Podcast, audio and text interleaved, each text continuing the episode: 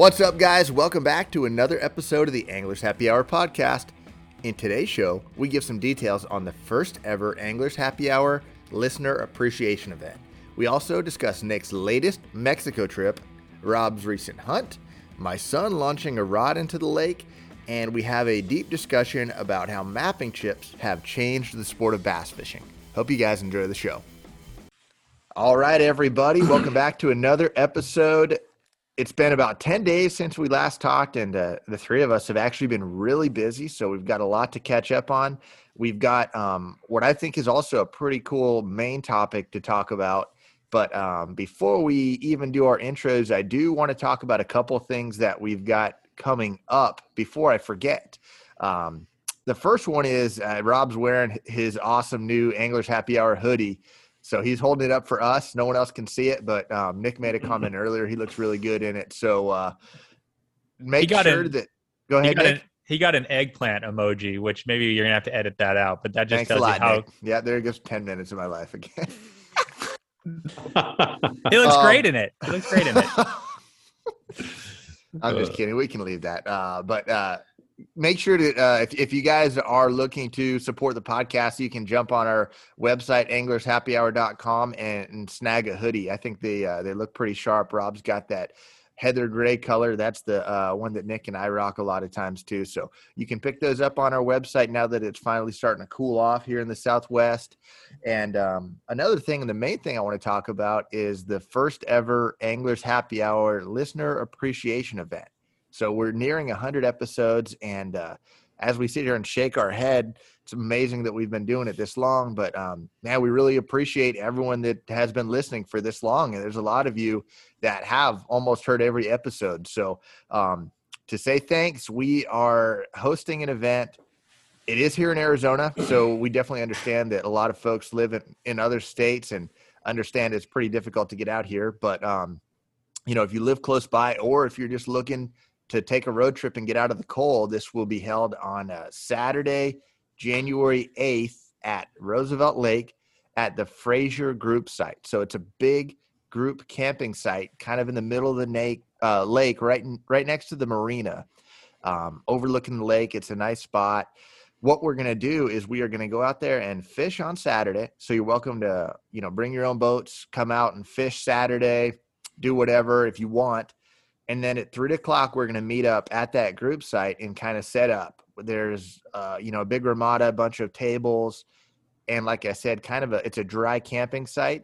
So um, plenty of parking for everybody's rigs whether you've got a boat or not. Like i said you can come bring your boat or you can just drive up at three and come hang out.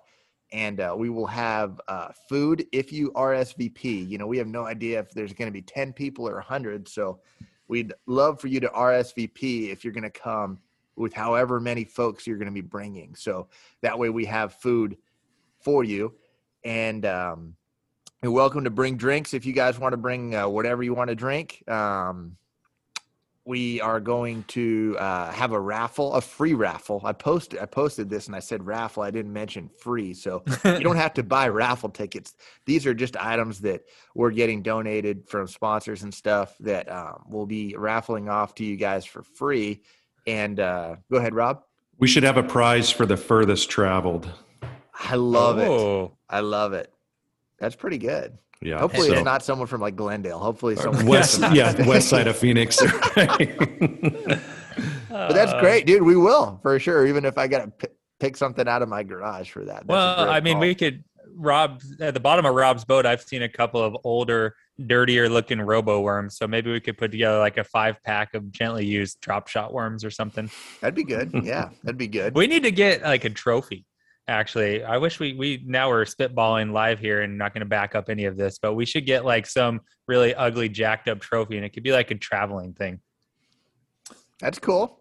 That's so. I, I love the thought there. Yeah, I think that's something that we're gonna have to think about off the uh off the air on exactly what it is, but that's a great idea, man. Something because we want to do this right this year. You know, it's we're gonna keep it close to home and uh you know, it's the inaugural, so we got to iron everything out. But going forward, the sky could be the limit for some pretty fun, awesome get-togethers. So I agree. Yeah, I totally agree. Yeah, you never you never know what this might turn into. Um, so we'll see. But the, the whole goal here is just to have fun with it.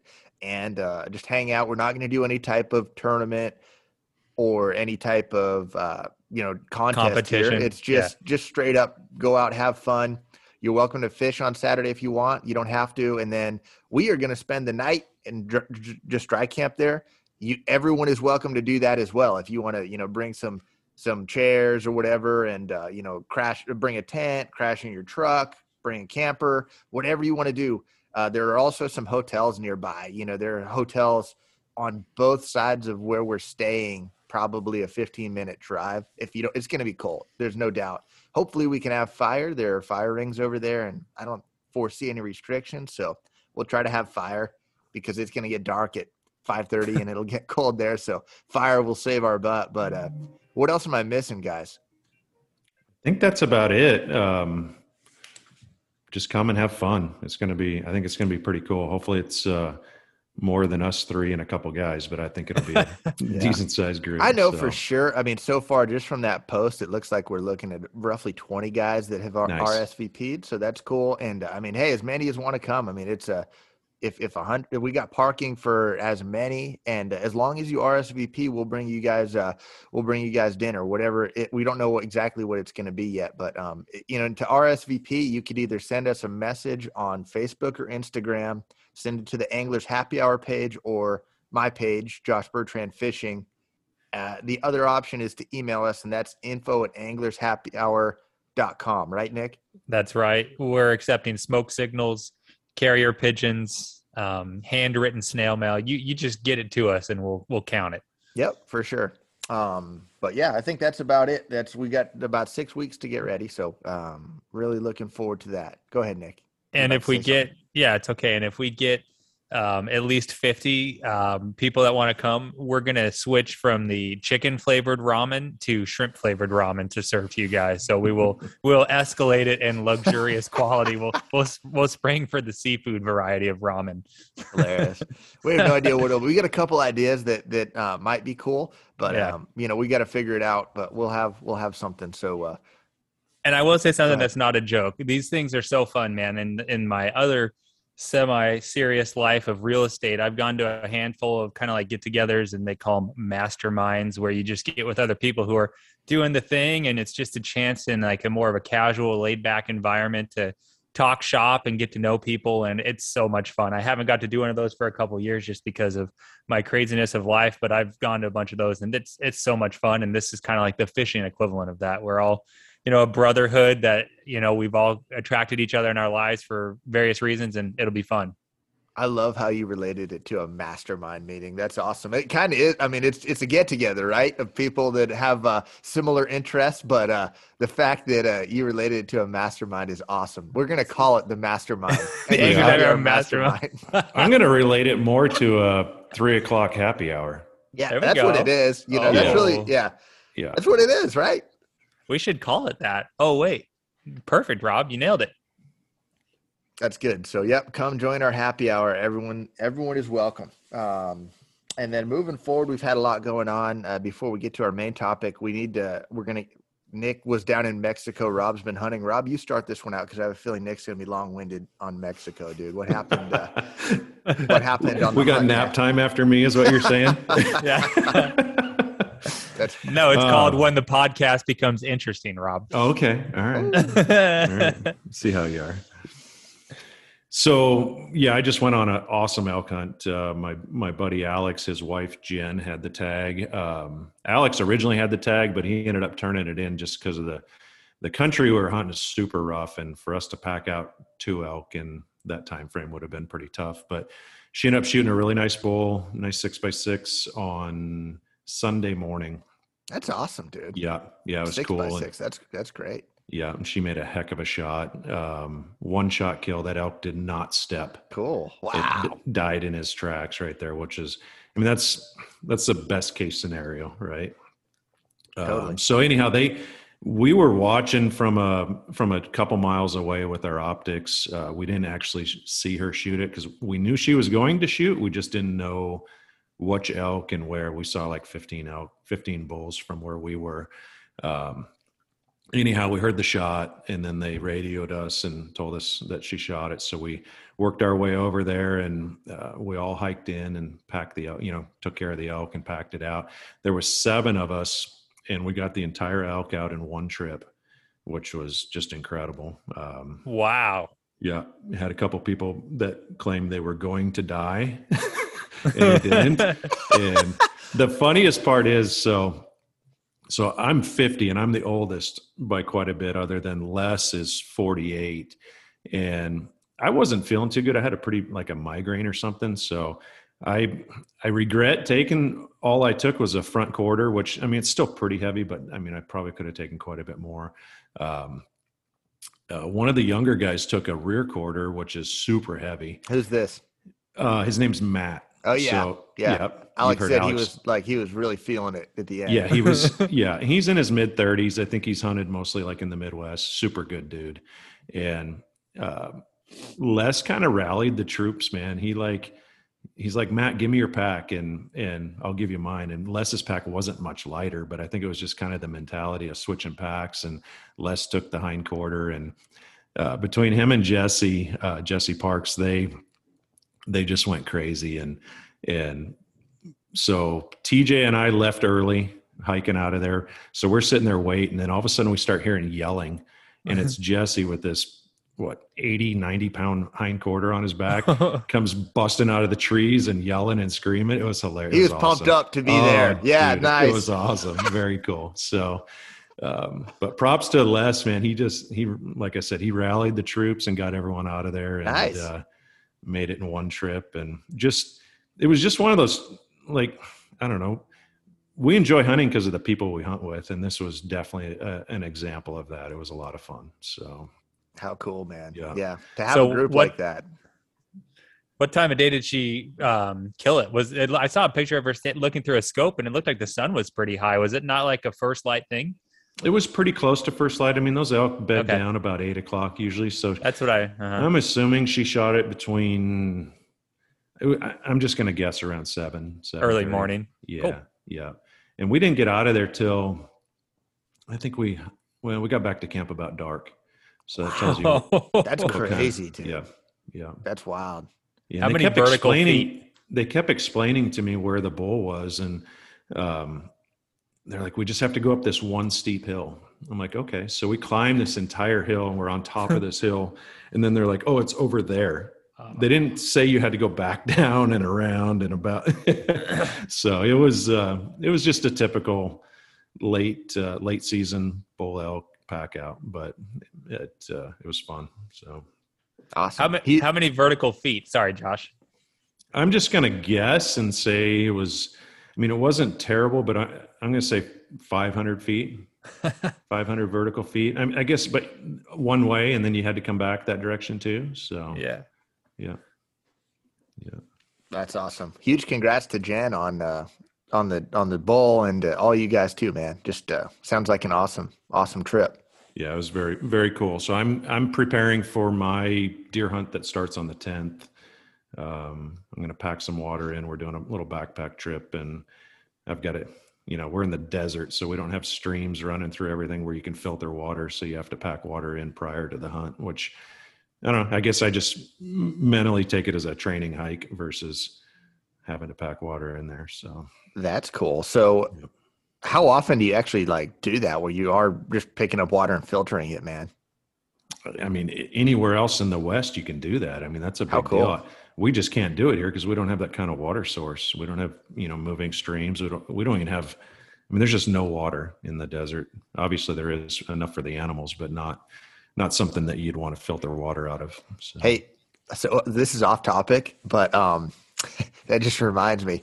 We've got a guy, a camera guy in MLF. He is one of the coolest dudes on the planet. Great guy. He, but to me, this is one of the riskiest things I've ever seen. He does not bring water on the boat. He brings a filter straw and no, drinks lake water. no. He brings a filter straw on the boat. and he just it, gets dude. down on his stomach over the side rail and just like takes a pull. Just drinks water with out of the lake with the straw, and he's never had a problem. That's Wow. disgusting. Is that the craziest thing you've ever heard? It's actually Like pretty what? exciting. It's not like it's hard to bring a jug of water on the Uh-uh. Lake. It's so crazy, dude. Wow. What else does he do in life? That's what I want to know. Like the guy seems pretty hardcore. It's No hilarious.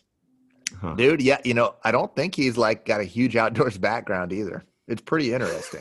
Dude, he needs to be like an so random. dude, yeah, and like a spokesperson for the straw manufacturer and be like, Seriously. I'm drinking out of municipal like two stroke oil filled reservoirs across the country and still going strong. yeah. Yeah. His pro takes a leak on one side of the boat and he takes a drink out of the other. this is like lemonade today. I don't know what's going on. Wow. Crazy. I, I thought I'd throw that in there. But Yeah, uh, dude, yeah, we're stoked to hear about the next hunt. It's cool how there's so much variety in your different hunts, man. Yeah. Yeah. How do We you store water? Do you bury it? Do you just bring it in like a what kind of container and how does that work? In the past, we've taken. Uh, my buddy's got an old pack that we take in there and just kind of hang it up in the trees. Uh, Uh, we'll bring dehydrated meals in too, since we're going in and they're fairly light. Instead of having to pack that bulk in later, we just uh, we'll bring that in, but we put it in um, metal mesh bags, so rodents won't tear it up and get into it. oh, So we've been fortunate so far. It's worked out. I just, you know, you got to hide it good and hopefully nobody finds it. There's so few people in those areas, but still, I always worry about that. yeah. So people find it is. Are there black bears where you're going? I don't know where this hunt's going to be. Yeah, there's bears. guys- There's bears everywhere in Arizona. I mean, it, Yeah. it's kind of, I think it surprises people how many bears are in the desert. And, but there's, well, n- they can be in the desert, but I mean, a lot of them are close to mountain ranges and stuff, but So any mountain lions? definitely mountain lions. Did, Yeah, oh, de- did you see any? No, we on didn't this see last any. one? Okay, No, right on. No. usually, I, do you see mountain lions or is it right before they jump on the back of your neck and start chewing? I think that's yeah, that's mainly when you yeah. I mean, as much time as we've spent out looking for deer and elk and stuff, I mean, I think I've seen seen them three times, which is pretty rare. I mean, to it's just you just they're there, you just don't see the darn Yeah. things. You put trail cameras out and you see them all the time. I mean, they are they are present for sure. They're there, but Did you see on cool. Cliff's Instagram? Uh, per, Cliff Pirch's Instagram. He had a. Uh, he's he's looking through his scope, you know, videoing through his scope, and he's got a, a mountain lion that had a uh, elk kill, and he was Really? on the elk carcass. And he said, missed that. That's I think right before um, he started filming, that that mountain lion like let out this crazy shrill scream that like sent chills down his spine. You know what I mean? yeah. Pretty Oh. pretty cool. Yeah, mountain lions are pretty badass. I know I've told the story before, but that night fishing by myself, one time I heard a bunch of rocks. I was flipping a bank and I heard a bunch of rocks start tumbling down and like a shrill kind of howl. And I just put my rod down and I just went the other way. It's like, okay, don't need to fish this bank. He was probably going to get ready man. to like cowabunga off the cliff, like onto me on the front deck of my boat. And like, I'm good.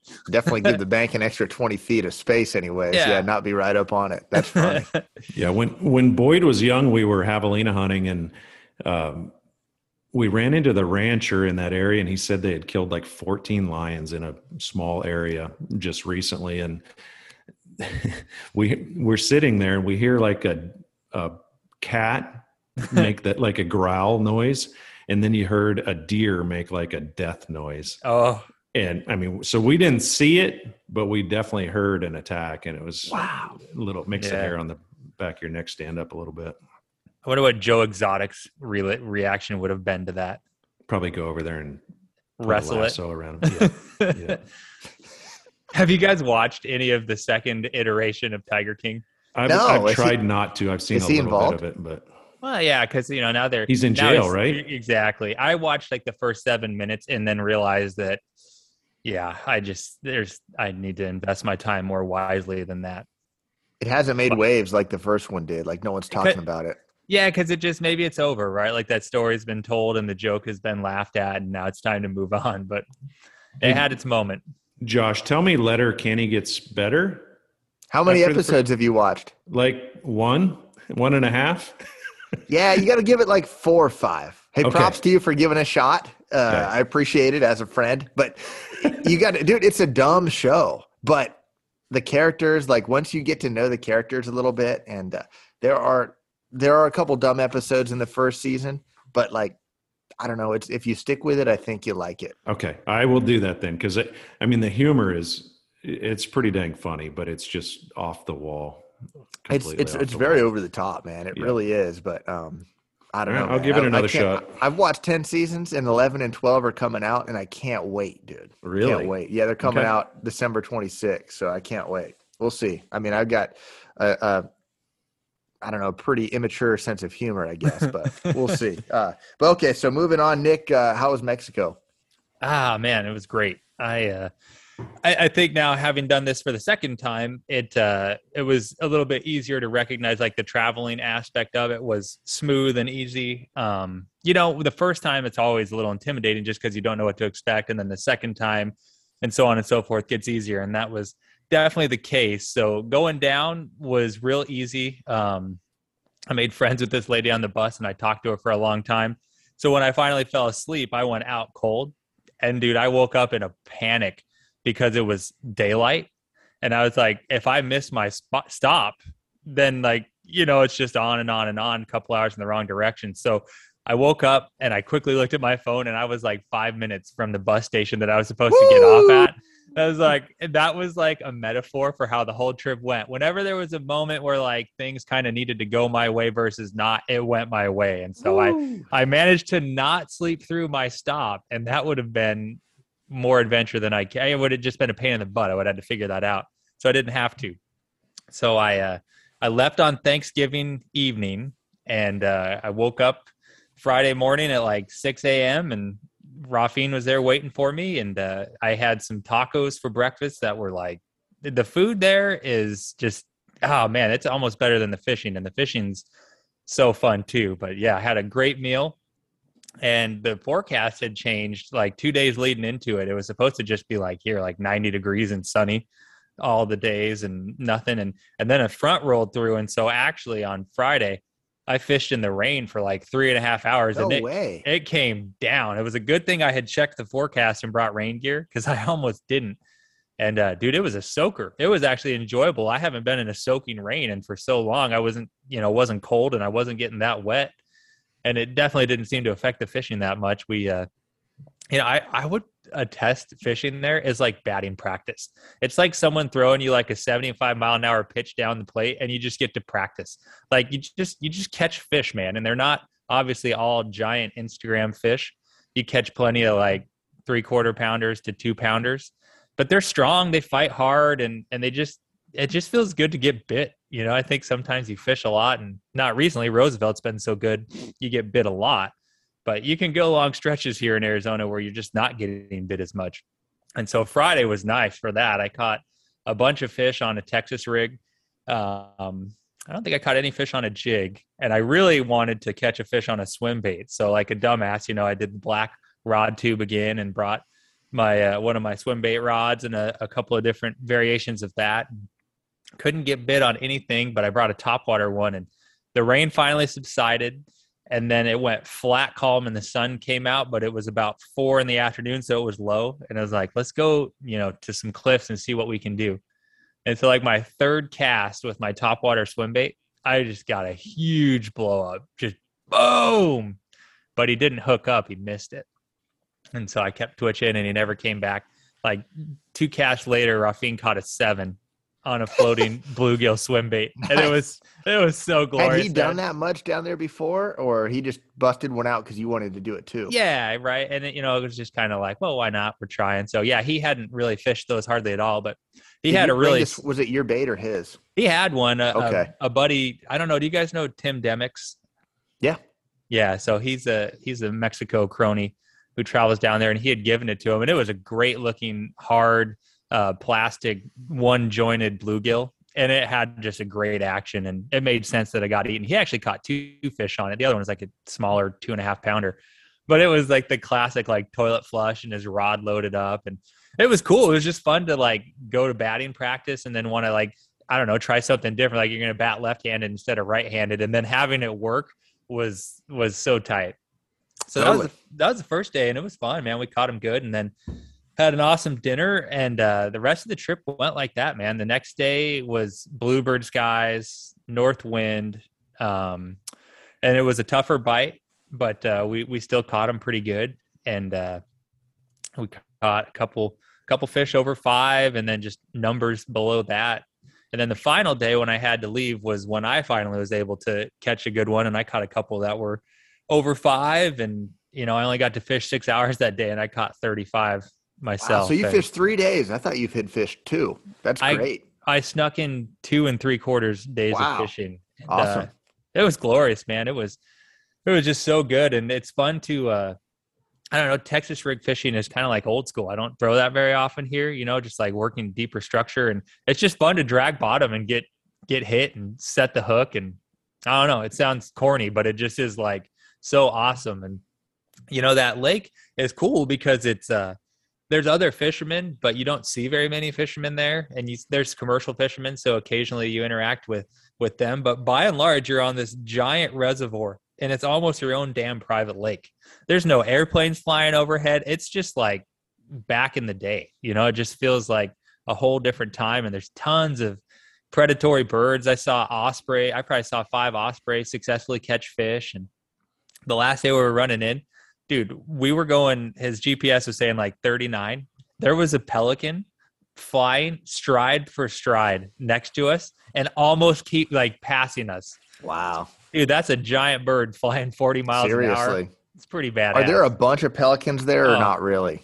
Yeah. Trillion, trillions of I remember that. Well, I mean, Falcon, and a lot of people will actually blame them on the uh, somewhat downfall of Falcon because they eat so many pounds of fish, man. But it's interesting. Dude. There's they don't really seem to impact that lake. and this lake is so fertile. Like as soon it seems like it likes to get flat calm, and as soon as it does, like in a 360 degree panoramic view, you can pick out like 15 or 20 schools of tilapia on the surface, Wow. just twittering around, and then you know they're they're scared of their own shadow, so they bust and they just and then they show back up and then they bust. So I mean, there is like the population of mainland China is what lives in that lake for shad and tilapia. I mean, it is just like mind blowing. yeah How Yeah, big? How big are the tilapia? Bite Big size? Or are they big? bite size on up, dude. Yeah, like like from like attractive three pound bass forage size to like you could feed your family on one. Yeah. Wow. Right on. Yeah, and tons of shad and. It was cool, man. We caught a little stinky catfish. It seems like everything there is just, you know, doing its thing. And I'm feeling all proud of my 30 plus fish days. And then Josh is like, yeah, we caught, you know, 55 on a guide trip at Roosevelt. And like, well, you didn't have to take a bus to get there. Like, it's too easy, man.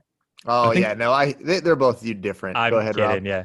The quality in Mexico's got to be greater, right? Oh, guaranteed, dude. Has to Yeah. like what's that? What's the average fish you're catching down there? Is it two and a half, three? Yeah, exactly. You know, this is the time of year. I think when you go to in February, in March, you know, spawns closer and those fish are just that much heavier. But yeah, you catch you catch a bunch in that two to three pound range. And then but what's fun is is every time you set the hook, is that it could be a four plus. Yeah. Right. Like that lake doesn't have many over seven, it doesn't seem like. So it's not like you're gonna set the hook like it um Baccarac and have it be a 10 plus.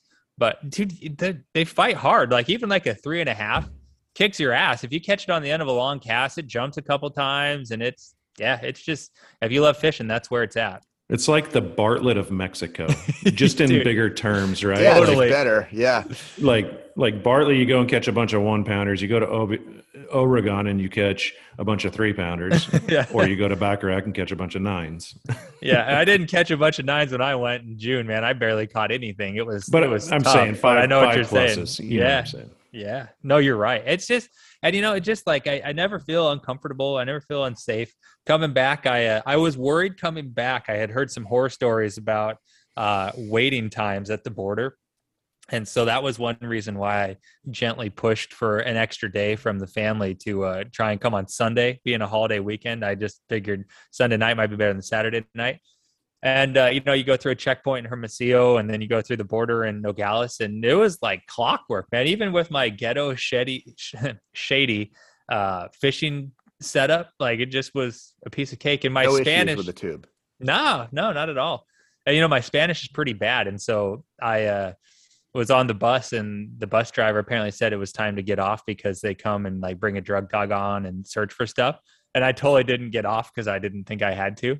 And the the customs guy came on with his dog, and it was like scary for a moment. And even he was friendly. It's like, no, he's just like whatever he said was the equivalent of you need to get off the bus now. And I did, and then I got back on, and I don't know, like it just yeah, it just is what it is. So another great trip there, man. I'm I'm gonna I'm gonna drug you guys and then take you down there with me so we can all have. That's where next year's Anglers Happy Hour reunion will be. I knew and, you were uh, going to say that. So we'll get a whole Tufesa bus for our, our friends and listeners, and we'll just we'll party. I'll zoom in. There you go. There Nope, you go. I'm- I'm gonna roof- I'm gonna roofie you, Rob, and then we're gonna carry you in. All right. That's so funny. That's cool. Well, dude, hey, I'm glad it was smooth. Like that's phenomenal. That's that's great, and you know, just sounds like it was a, a great few days. It was, man. It just I love it, dude. I uh I would I'm gonna buy myself a lot in the Anzuelo Fishing Club and I'm gonna haul a, a little junky fifth wheel trailer down there and that's where I'm gonna spend the rest of my days, I think. I'm gonna go by Nicolas. Do you uh do you just eat tacos for every meal? I mean, it's hard to beat a taco, but you Dude. just always talk about the tacos. Is it all tacos? No, man, they have seafood like crazy because you're close to the ocean. So this time around, we went to a restaurant and had like mariscos. It's Spanish for seafood. Oh my god, shrimp. And then I really like. It sounds weird. I like octopus, and they have really good octopus there. Shrimp, fish. I mean, it's just like. And then they have flour tortillas, corn tortillas, and all the beef products. Bomb. Like it's just you do not go hungry there. Only That's by great. choice. What do you drink? A lot of beer. So, don't you have like a hangover story? Uh, well, yeah, of course. I I partied. Oh, it's the Mexican Coors Light. We have I'm Pacifico. just kidding. Yeah, it's the Mexican Coors Light. go down there and drink Coors Light. I'm just kidding, dude. uh, yeah, of course. I I got a little aggressive the first night, and uh, I woke up and I I didn't feel very good, and I had to uh, you know pray to the gods of hangovers and rehydrated adequately, ibuprofen, and before long I was eating tacos for breakfast and catching three to six pound fish, and all was well See, in the world. That makes the you feel bene- better. the benefit of that is you're like everyone else that didn't drink the night before they feel worse as the day goes on you started feeling Yeah. better huh Dude, That's you- a good way to look at it, Rob. Yeah, start feeling Smart. bad so that you can finish strong versus yeah the opposite. It's all strategy. You know, you would appreciate that, you know. A fun strategy. That's hilarious. Well, that's good, man. Right on. But uh, if anyone's crazy enough, you know, last year in December, our good friend Mark flew down from Alaska and then we drove to Falcon to catch nothing for three days and just had the time of our life. So he called me instantly after this and he's like, dude, I want to go to Mexico. I was like, let's go, man. He's like, your you tell me when. He's my dude. And anyone else, hit us up, man. We'll we'll make it happen. It's tight. You won't regret it.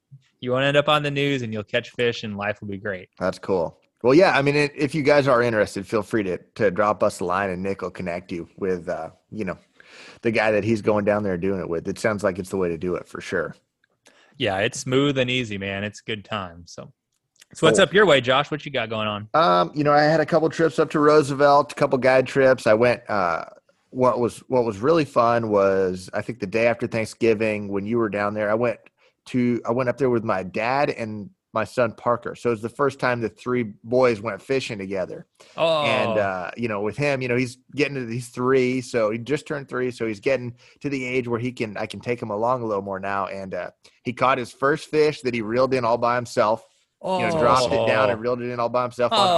artificial too um Oh, yeah it so look at that proud smile It's hilarious, dude. that's Yeah. awesome good job dude well That's i can cool. tell i mean you guys are stoked too because you guys Heck have been there too um but you know we ha- we go to a couple spots that not not firing up the spoonfish and we get on a spot like an hour in and uh, they do get fired up and uh, i'm reeling one up and uh, he's got i didn't want a bunch of treble hooks on his line so what i did is i just took a, a jig head with a gulp minnow and i thought Aw. man you know we don't really do that out here that much, but I'm like, man, we get a school fired up. Surely they'll eat a gulp minnow. And yeah, I mean, first drop, dude, it's still falling and a fish eats it. And uh, dude, he reels it all the way in by himself really well. Um, I help him kind of swing it in, and uh, he was fired up. We're all fired up, dude. So I'm, I uh, put another bait on, and uh, I turn around for one second because like we're like tripled up, right? So then I'm dealing with my fish, and uh, all I hear is a splash, and I look, and his rod is one foot deep, two feet deep, three feet deep. He had chucked his rod in the lake. I don't know. It's not because he was he was happy, dude. He was having fun, but I don't know why the hell he threw his freaking rod in the lake. I thought you say he But, uh, fell in, so at least it was the thank- rod. Yeah, thankfully it wasn't him. but I'm like, what happened? And he's like, I don't know, And, uh, dude. And he's like, get it, dad. And I'm like, I can't. He's like, go in the water. I'm like, Yeah. I, I can't. It's 30 feet deep right here. And when he realized he wasn't getting it back, it was, he- you know, he lost it, dude. He was really sad. And it was sad. So he wanted only his rod, right? And he wouldn't, it's hard for him to use a seven foot rod, right? Yeah. At that size and age. So he wouldn't even try. So like he had, he was one and done, dude. Eh, But he had fun Oh, we just had to find other ways to entertain him. We stayed out for a couple hours, but it sucked because uh what was he using? Was he using like a kid's pole? Like yeah, he like had a it tied up on like a rod, little Shakespeare kids rod, you know. And uh, I, it's dude, it's a lesson for me to bring more than one, right? Like you'd think I would know that, but we had his rod, not his sister's, you know. But I Yeah. think it's a lesson for me to keep an extra rod when I take take them, you know, because that's I mean that's easy to happen. But he learned a lesson and. uh he had fun and he loved to go again. I had a blast. My dad had a blast, but it was funny, dude. Like, just chucked it in the lake. What about those like foam pool pool noodles? I've seen people like uh, Great zip tie idea. one of those. Maybe it'd buy you like at least eight seconds to scramble over It's a there. great idea too. And we tried to catch it. Right, we were on Yeah, yeah. anchor lock already. So we and it, but it was like no, it just No wa- didn't way. work. Yeah. So, um, that's a great idea. Uh, extra rod and then a, a some type of floating device to keep it yeah. in the Dude, boat. Did Dude. uh, how? Sorry, Rob. How sick would it be? You know, it seems like every time you go, someone hooks a ten plus catfish. It would have been so sick if it would have been his turn to hook Oh, on something man. giant. Can you it would have been so cool. Yeah. Next time. Yeah, I mean it'll happen. We'll go again. Go ahead, Rob. Did you happen to have the Go GoPro running? No, but I do have a video, um, and I I haven't posted it yet. I will. I'll post it and I'll send it to you guys. But I've got a video on my on my phone of him reeling it in. So, nice. Uh, Nice. It was, and dude, so the fish gets in the boat, right? And uh, he goes right for it, like to tackle it, like yeah, you know. and I'm like, and I kind of screwed up. I said, no, no, no, buddy, because I didn't want him to get the hook. either. Spined or something. Yeah. Yes, but it kind of scared him. So like he kind of kind of got standoffish and like went away from the fish. But you know, I unhooked it, and you know, eventually, uh, you know, he was he held it at the end. But um, yeah, I, I like you'll see in the video when I say no, no, no, it kind of it scared him off a little bit. Yeah. you know. But anyways, it was uh, it was awesome. That was a great day, and then um, had a couple more guide trips, just good numbers days. You know, fifty ish fish. Um, big schools out deep. Not easy to find. Like they're getting a lot stingier. Like when they first got out there, it was like they'd swim 20 feet for a bait. Now it's like you got to fire them up and, you know, they're not biting all the time. You might have to visit a spot two or three times for them to bite. But, um, you know, and by the end of the day, if you stick with it, you get a couple of those, you know, glorious windows where they're biting really good for 30 minutes and you, and you end up catching 50. Um, and then the, hi- the highlight of the last trip I had was, uh, we caught a, uh, absolutely gigantic catfish. I don't know how to put I don't know how to put like a number on it, but I posted a picture of it. Huge, huge. I fished with a great, a couple great guys named uh, Jake and Skyler, and Skyler caught this fish, played it perfectly.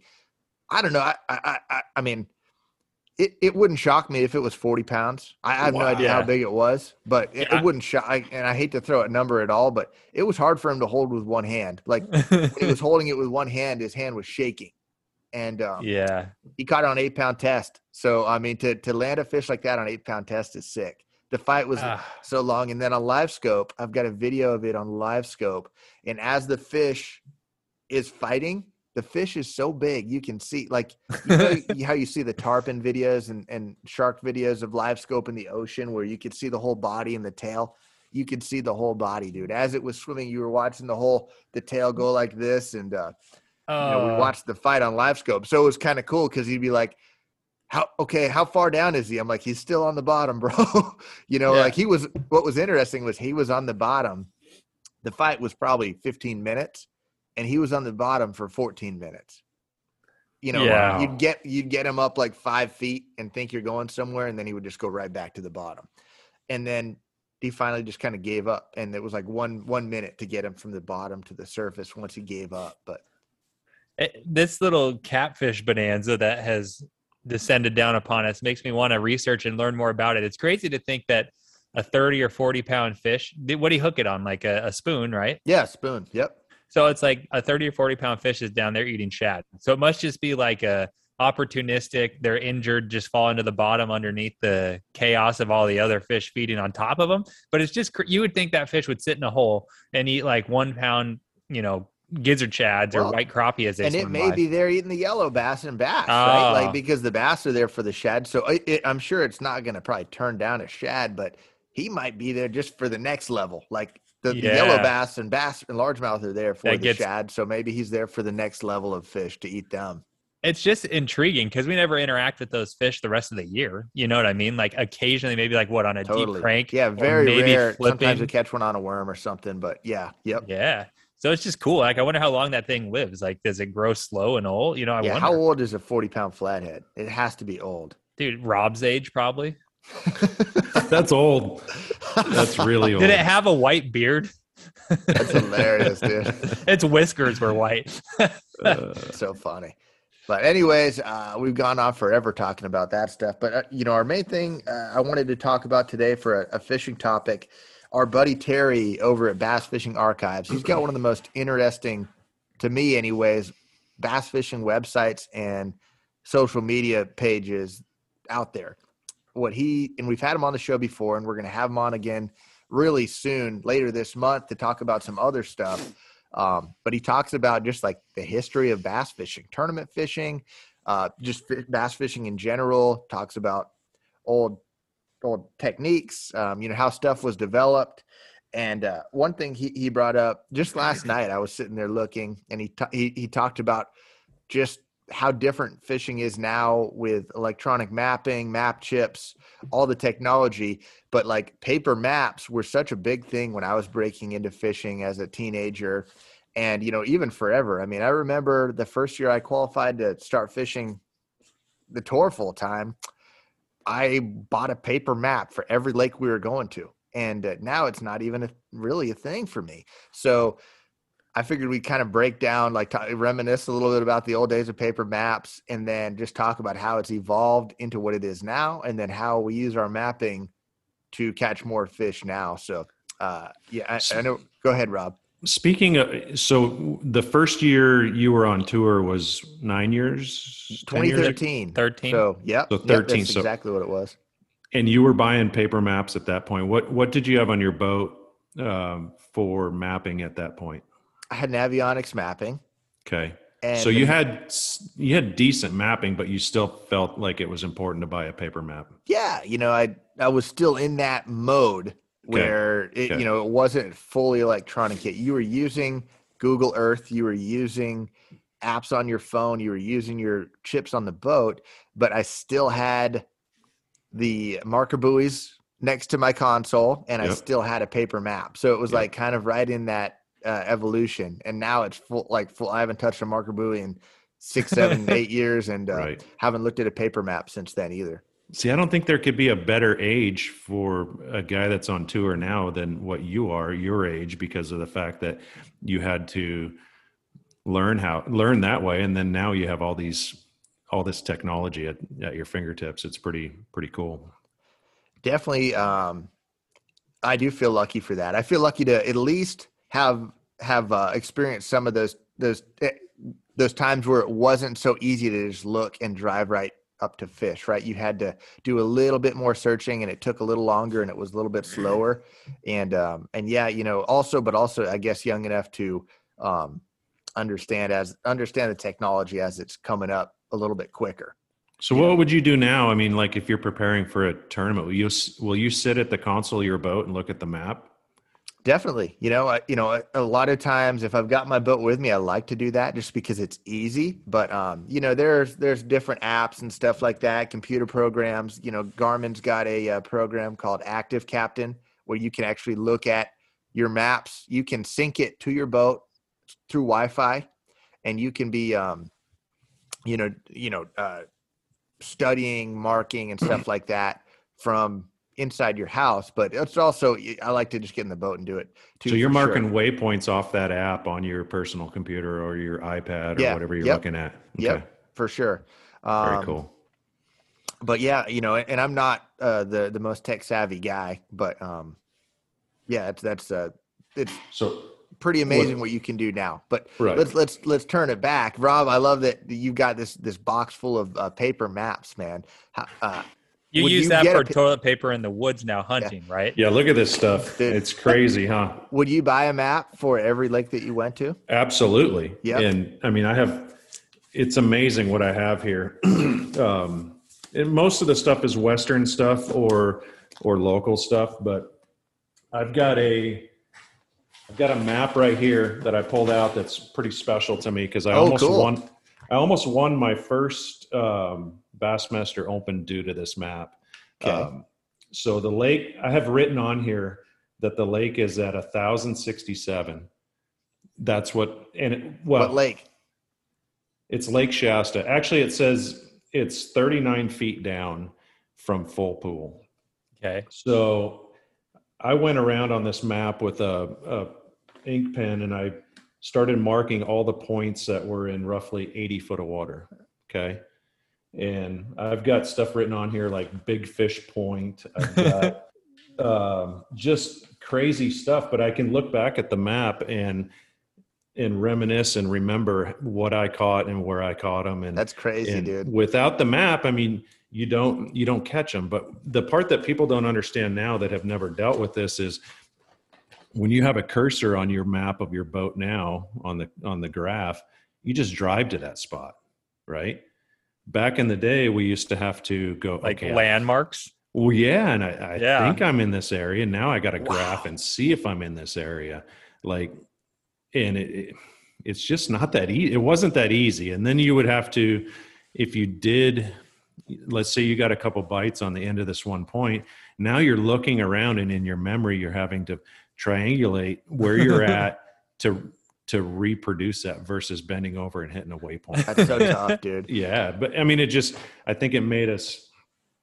I mean, made us pretty good fishermen at that point. You know, made you really aware of your surroundings and where you needed to be, and um, you know, you didn't have spot lock to stop when you got a bite either. You just you're blowing off of these points, and you're just trying to recreate. So imagine how many times um, you were that close to it, but you You're on the there spot. Yeah. but Sure. you're not there and you just you miss it or you know so it i don't know it's kind of cool to look back at this stuff i would take maps also and i would um i would draw on the entire contour line around with a certain color which you can do with the press of a button on these new units um you know for the depth out west it's pretty important i guess all over the country these reservoirs will fluctuate and the depths are different at different times so um So when you made that comment about anything that was in like 80 feet of water, were you anticipating because that would actually be 50 feet when you were there, and that was like a fishing zone that you wanted to target, or It'd be- what it was would it? be it would be like 40 foot deep Okay. um, the outside edge of it but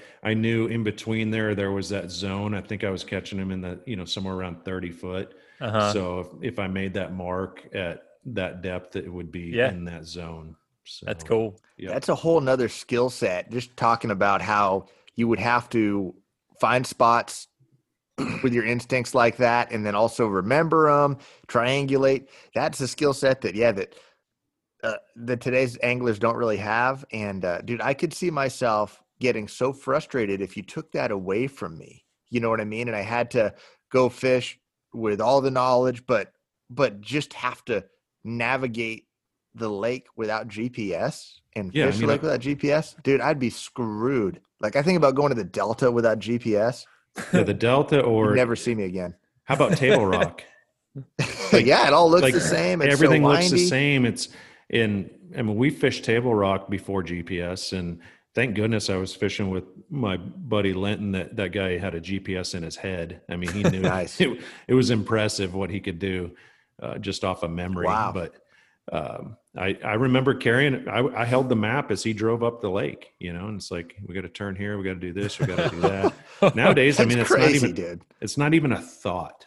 Like you just know where you're at on the lake at all times now. And it's the delta was probably one of my biggest challenges due to how Oh. flat it how flat it was. And we would uh, i don't know if you've ever noticed uh, but there's those big radio towers out there Josh, have you ever seen those? Big I, I, don't even remember, but that's you didn't you have to for look, landmarks. Because you don't have to look it. up nowadays, right? Sure. But like, yeah, I would use those just for direction and you're less apt to venture you know you're less apt to get off in an area where you're not sure where you're at nowadays you just go and you know you'll get your you'll get back that's yeah. so crazy and and also think about like i'm sure early on you had to mm-hmm.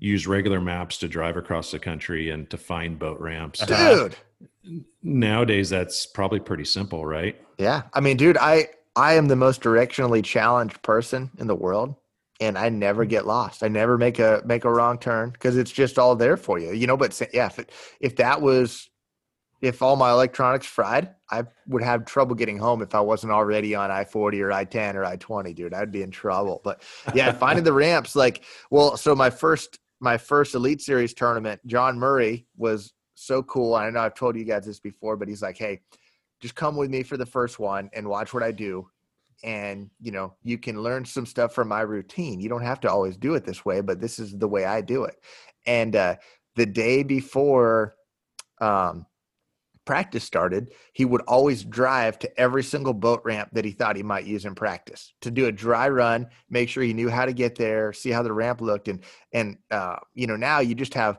dude i'll be sitting there at 10 o'clock at night the night before i'm to fish and i'll go on google earth and be like and look at it and say, okay, yeah, that boat ramp's great. It's uh, it's got a dock, three lanes, nice parking lot. Looks like it's uh, you know in a pretty public area. Should be pretty safe to use.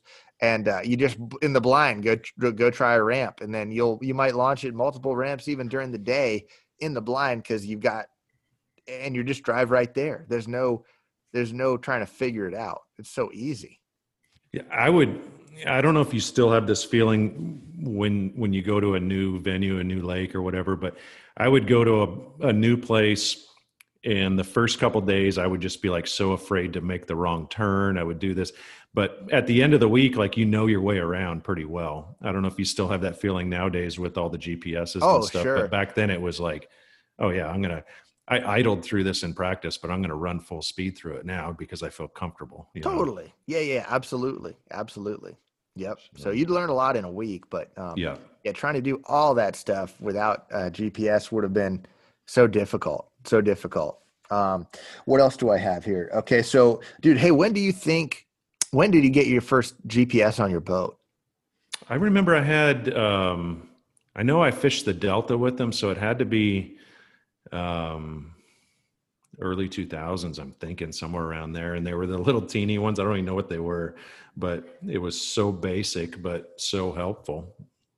Did it have like a like an outline of the lake? Was it just an outline of the lake but no Cause, contours? Yeah, I don't I don't remember contours. When did you get contour?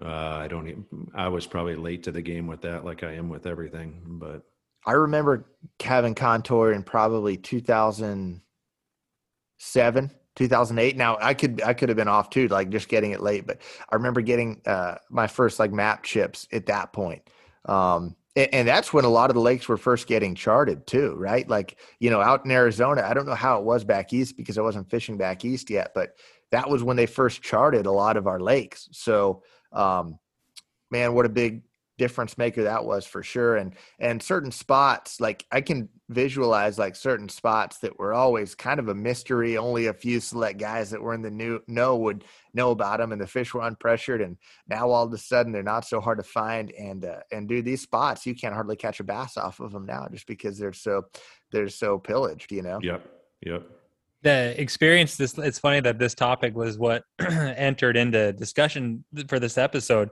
because in Mexico, that lake, there's no there's no charting, there's no nothing, right? And so some of that is intimidating just from the standpoint of driving your boat, right? Like there's a cemetery that we fish, and it's in the freaking middle of the basin, and that dude just comes up, right? Like you're running main basin, and all of a sudden there's like a seagull standing on a tombstone, and you're like, "What the heck?" That's you, crazy. You yeah, you be, hit one of those, you're done the sad state of affairs, right? Not to mention just like the fishing aspect.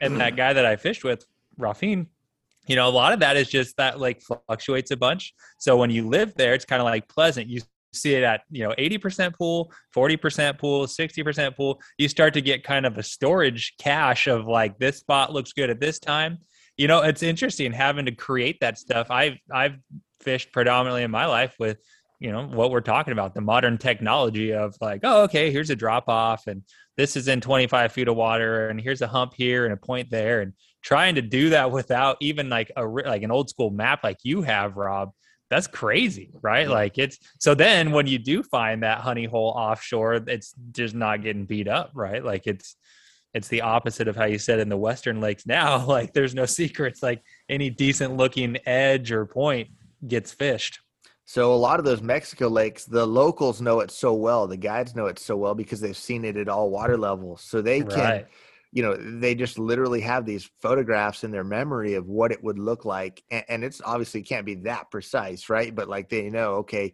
you know, this is where the channel would run. There's a hump out here. But uh, dude, it would be crazy for uh, you know, your buddy that you go down there with to actually get.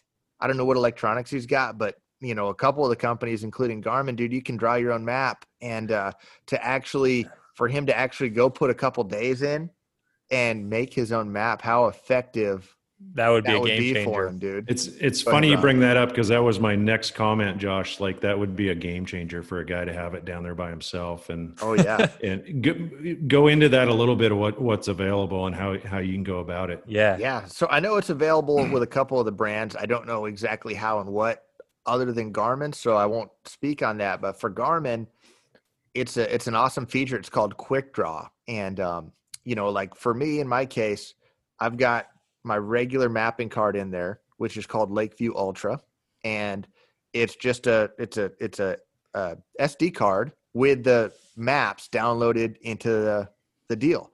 So what you can do in your unit if you're on a body of water that doesn't have charting whether it's like a really small lake that maybe um, no one fishes maybe you're in that situation you're in mexico maybe you're a lake that's at such a crazy water level the lake is actually above what the contours they have uh, drawn from when they charted it you can flip that on and just start driving around. You drive in basically zigzags or circles and it's going to draw you a chart and the chart's very accurate. I mean it's using the side view to draw the chart and it saves it onto your card and then you've got that card saved. So like even in our case like lake mead there are some places where none of the mapping chips are super accurate because the lake's so big you like you just know that it's unlikely that that anyone actually took the time and idled the entire lake so i've got zones that i put the work in myself and i've got places like um up at roosevelt where this the um timber is so thick there's no way they could take one of those boats and drive through because the transducers these companies use Need? when they're doing Uh-huh. their deal uh, you know i i'm i'm I, I don't remember exactly but like they're tens of thousands of dollars the cost of this super transducer that they use to be able to um, get this mapping data at such a high speed.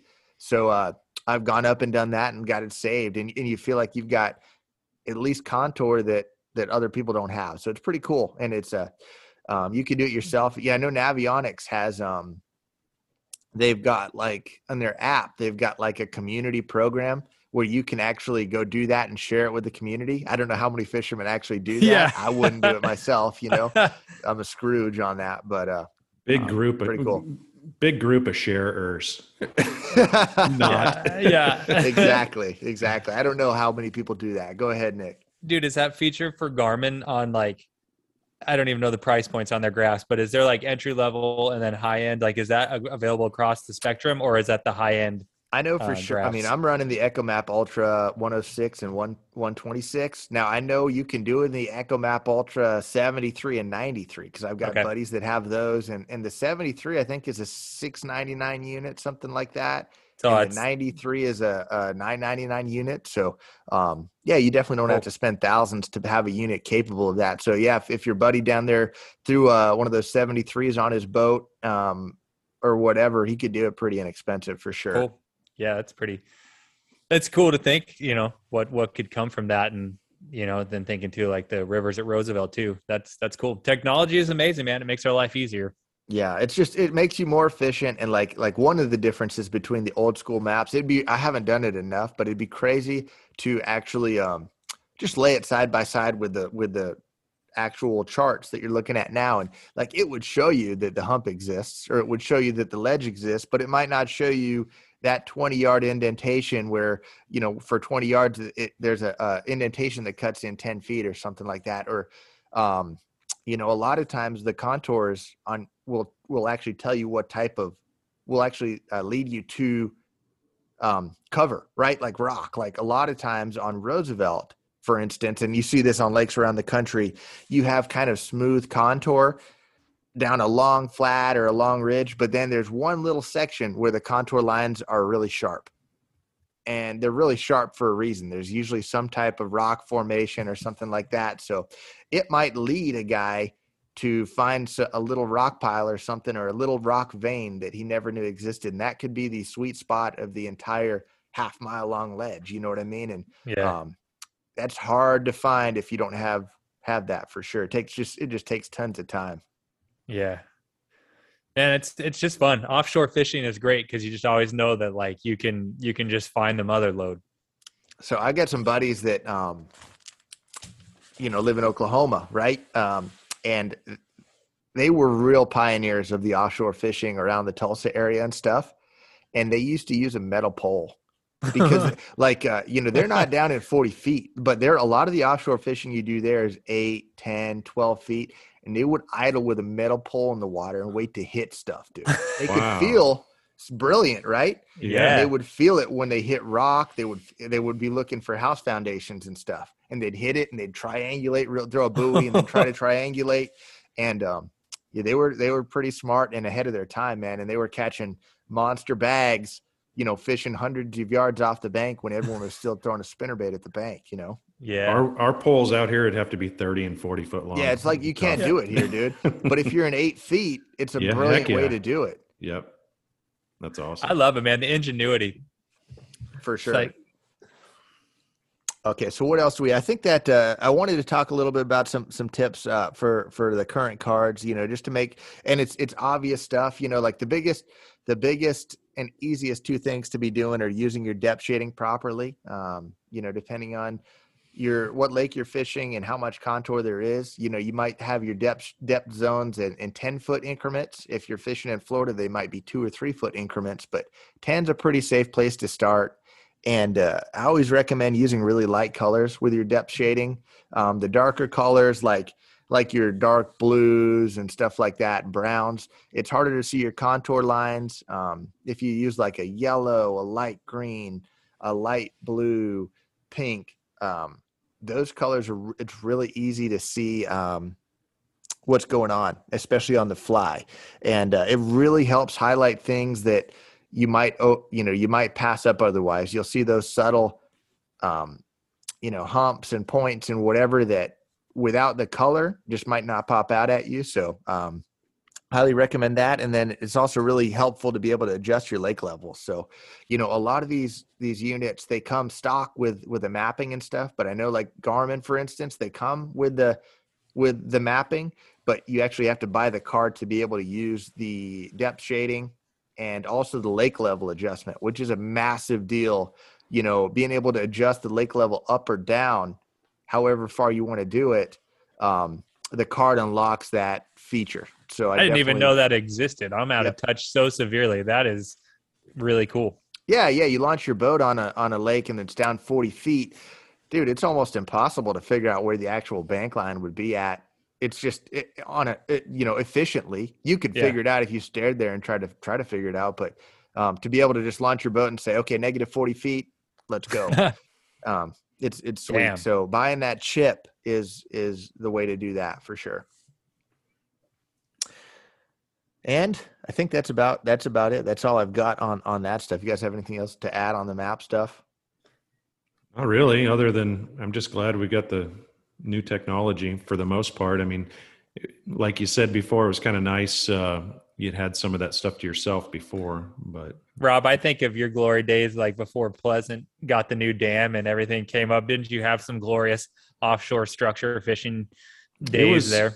It was it was right after the new dam. Oh, so there- when the when the lake was new, um, it had so much of that. It was so fertile with all the cover, and I mean, you would literally.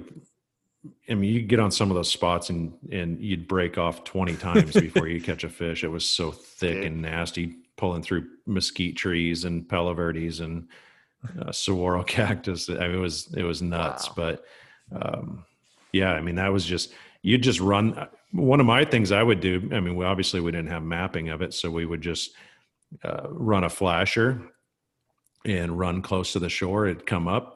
Uh, you'd see the flasher come up shallow. You'd turn around and you'd follow the point out to the end, and Uh-huh. you just mark it in your memory. And I mean, I was I was I threw buoys all the time. I mean, I would throw multiple buoys on one point just to get the the way it laid, you know, and um, I still throw buoys. I mean, I know I'm antiquated. And No, that's okay though. I mean, hey, that's But- cool. Whatever's helping you catch fish, that's great. Right. It just it makes makes it. I love the buoy because I know exactly where the buoy is, and when you do catch a fish, you know exactly where that fish came. It might not come right by the buoy, but you know how far away you are from the buoy.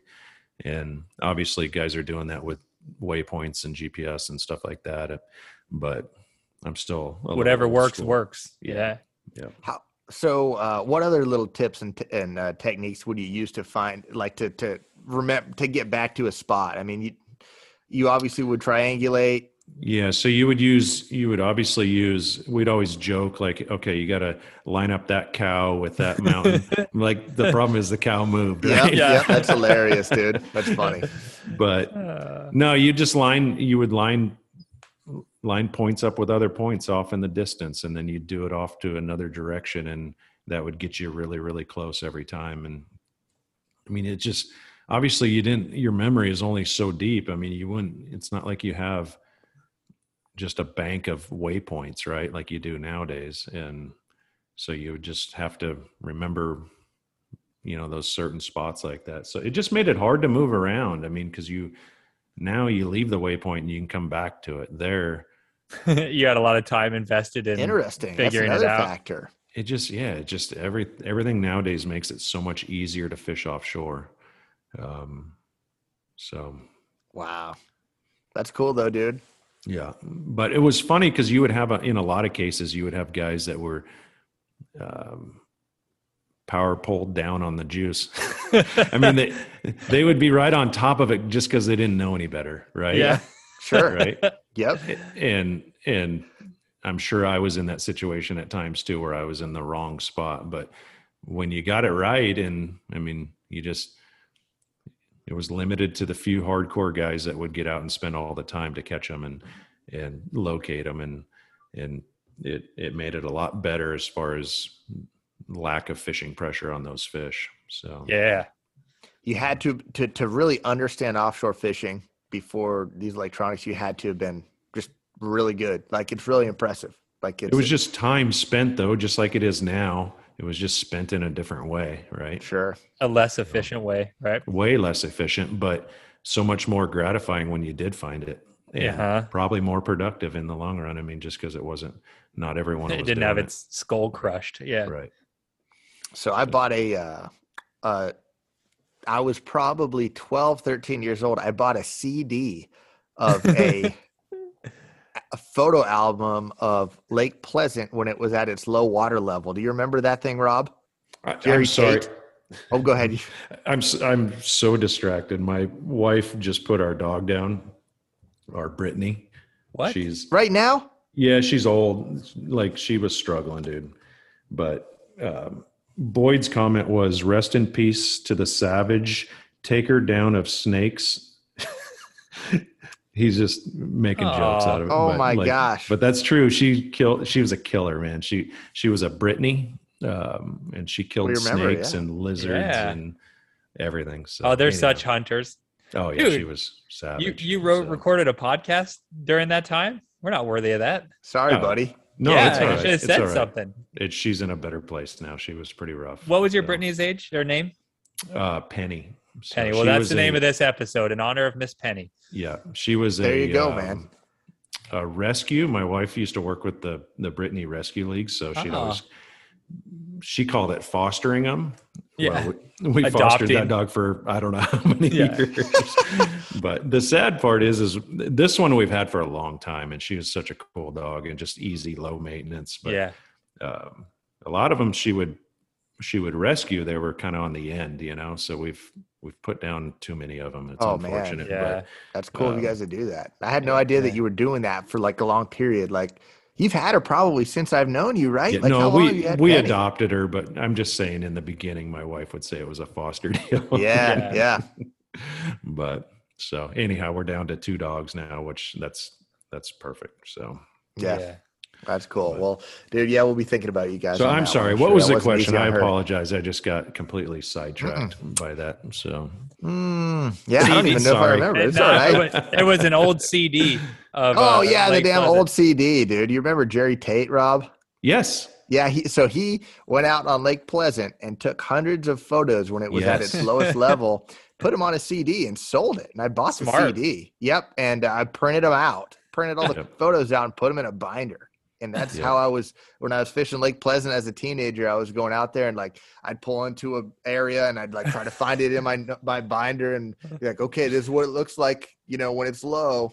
Um, I love but it. we were very lucky to have that, like because like most lakes don't fluctuate that much. Like, it was pretty interesting. think about it today. Like we would get on these lakes when the water was low, and we'd be like, "Man, I forgot the camera. I wish I had the camera." Sure, Now- yeah, now it's we take it for granted. It's just in Oh, our yeah. pocket. Like you take photos of everything. And seriously. Yep. Yeah. and you take like hero photos with portrait mode. You can look like studio quality. You can just like. It's yeah, crazy. It's Yeah. absolutely crazy. Yep. It's nuts how it's changed everything. But uh, yeah, sometimes the fish can still uh, drive you nuts, just like we were talking about. Sometimes you go three, four hours without catching a fish. With all this, I feel like a complete dumbass sometimes, you know, because I am I'm in a state of the art bass boat, and um, yeah, you go out there And and you, don't don't catch it for your day, and like, what kind of clown am I, man? But um, that's Yeah. how fishing is. That's why we love the sport so much. But uh, man, we've gone kind of long, guys, and uh, you know, it was, it was cool to get to talk about all we did. I'm glad uh, you guys both had really good, uh, you know, weeks prior to this, and uh, hopefully we have some good weeks again. But um, again, don't forget about the event that we've got coming up, guys. We'll talk about it a little bit more. Send your RSVPs in, and uh, anything else you guys have before we wrap this up. That's it. Yeah, thanks for listening. It was a long rambler episode. So if anyone's still with us, thank you. Appreciate it, guys. Thanks. We will talk to you next week.